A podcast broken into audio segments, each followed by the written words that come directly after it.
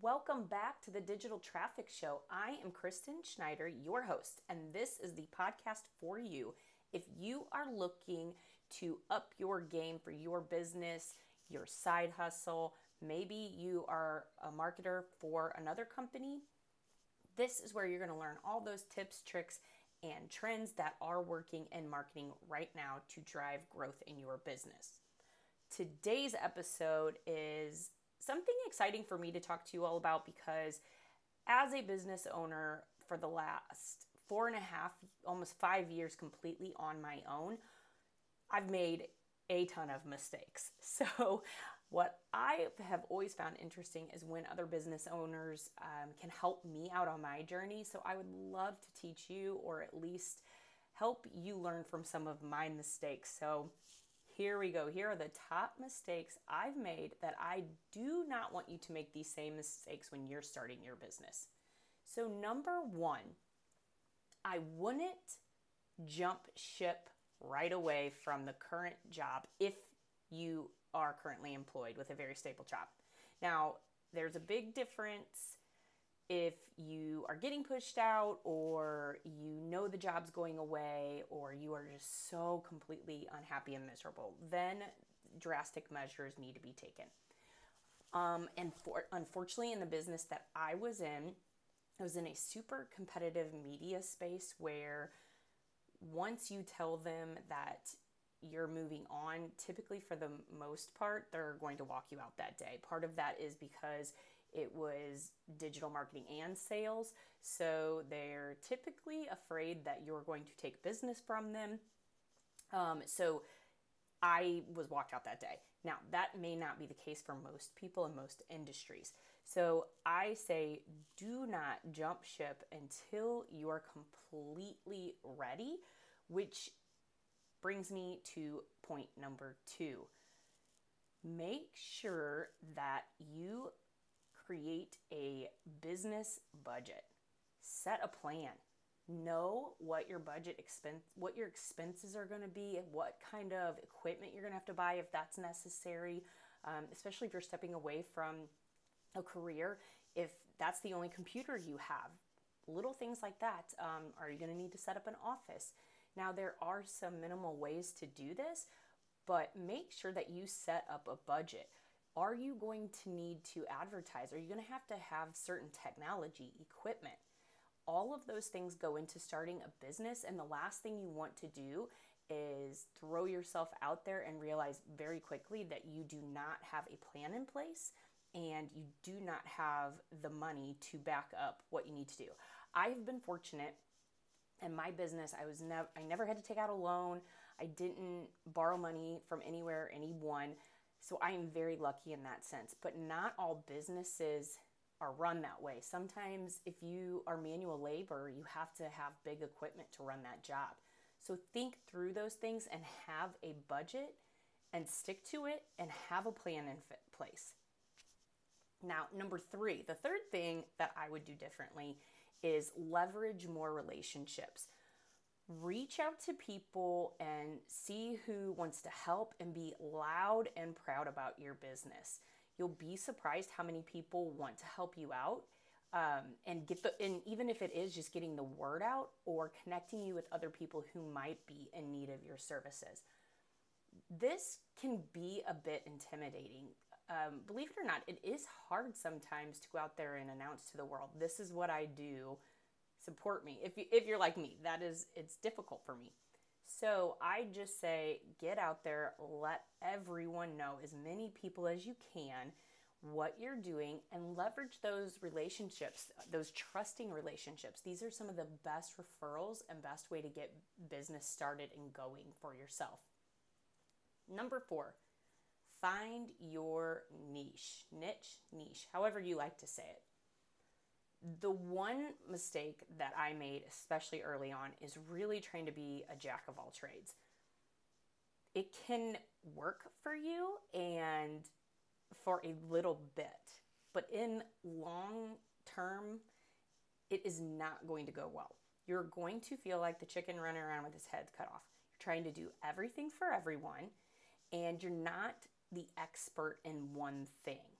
So, you need to start becoming known for something.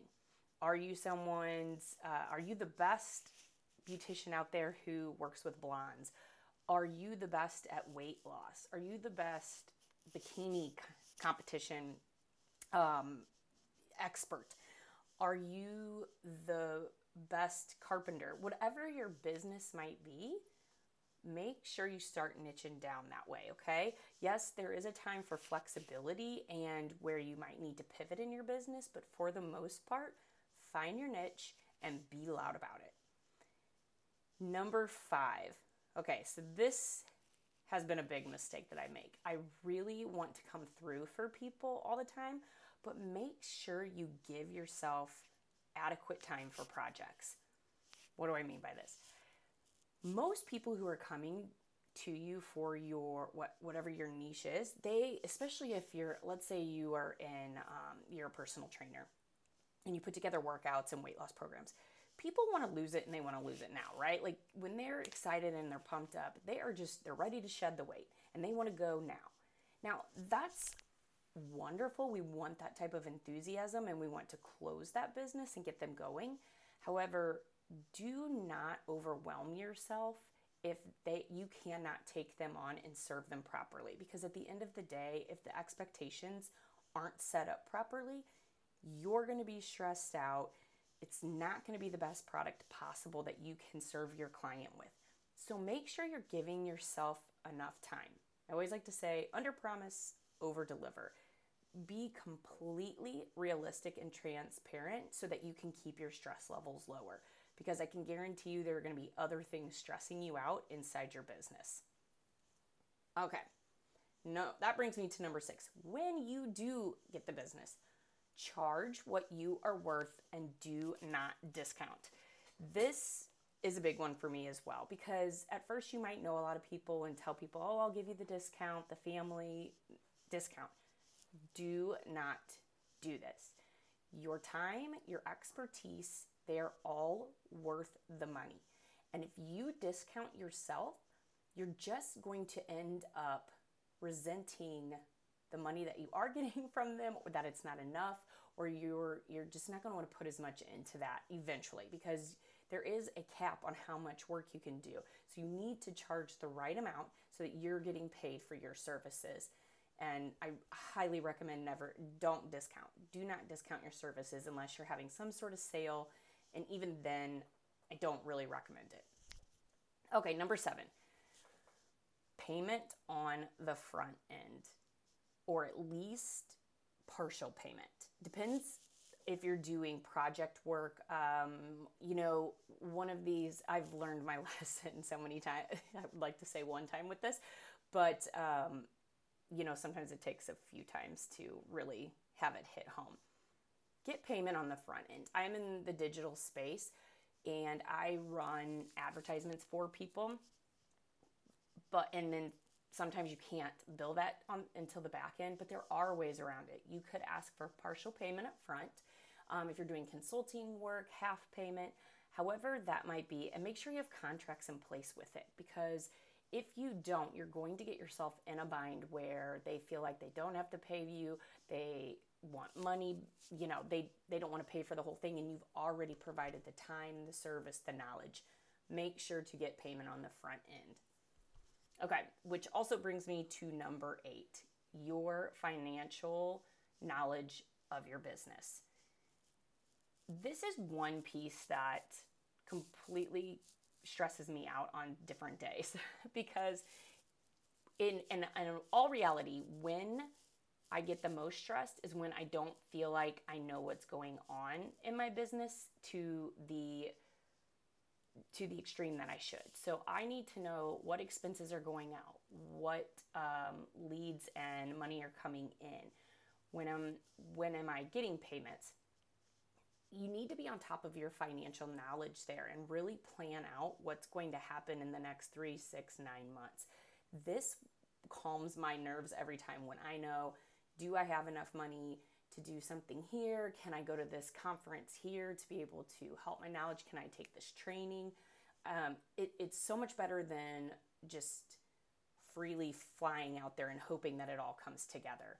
Know your financial back end information. And if you are completely a fish out of water in this, hire someone who will help you find a good CPA or someone who's doing your QuickBooks for you and making sure that you are not overspending. Okay. Number nine, stop trying to do everything yourself. This goes back to even that financial part.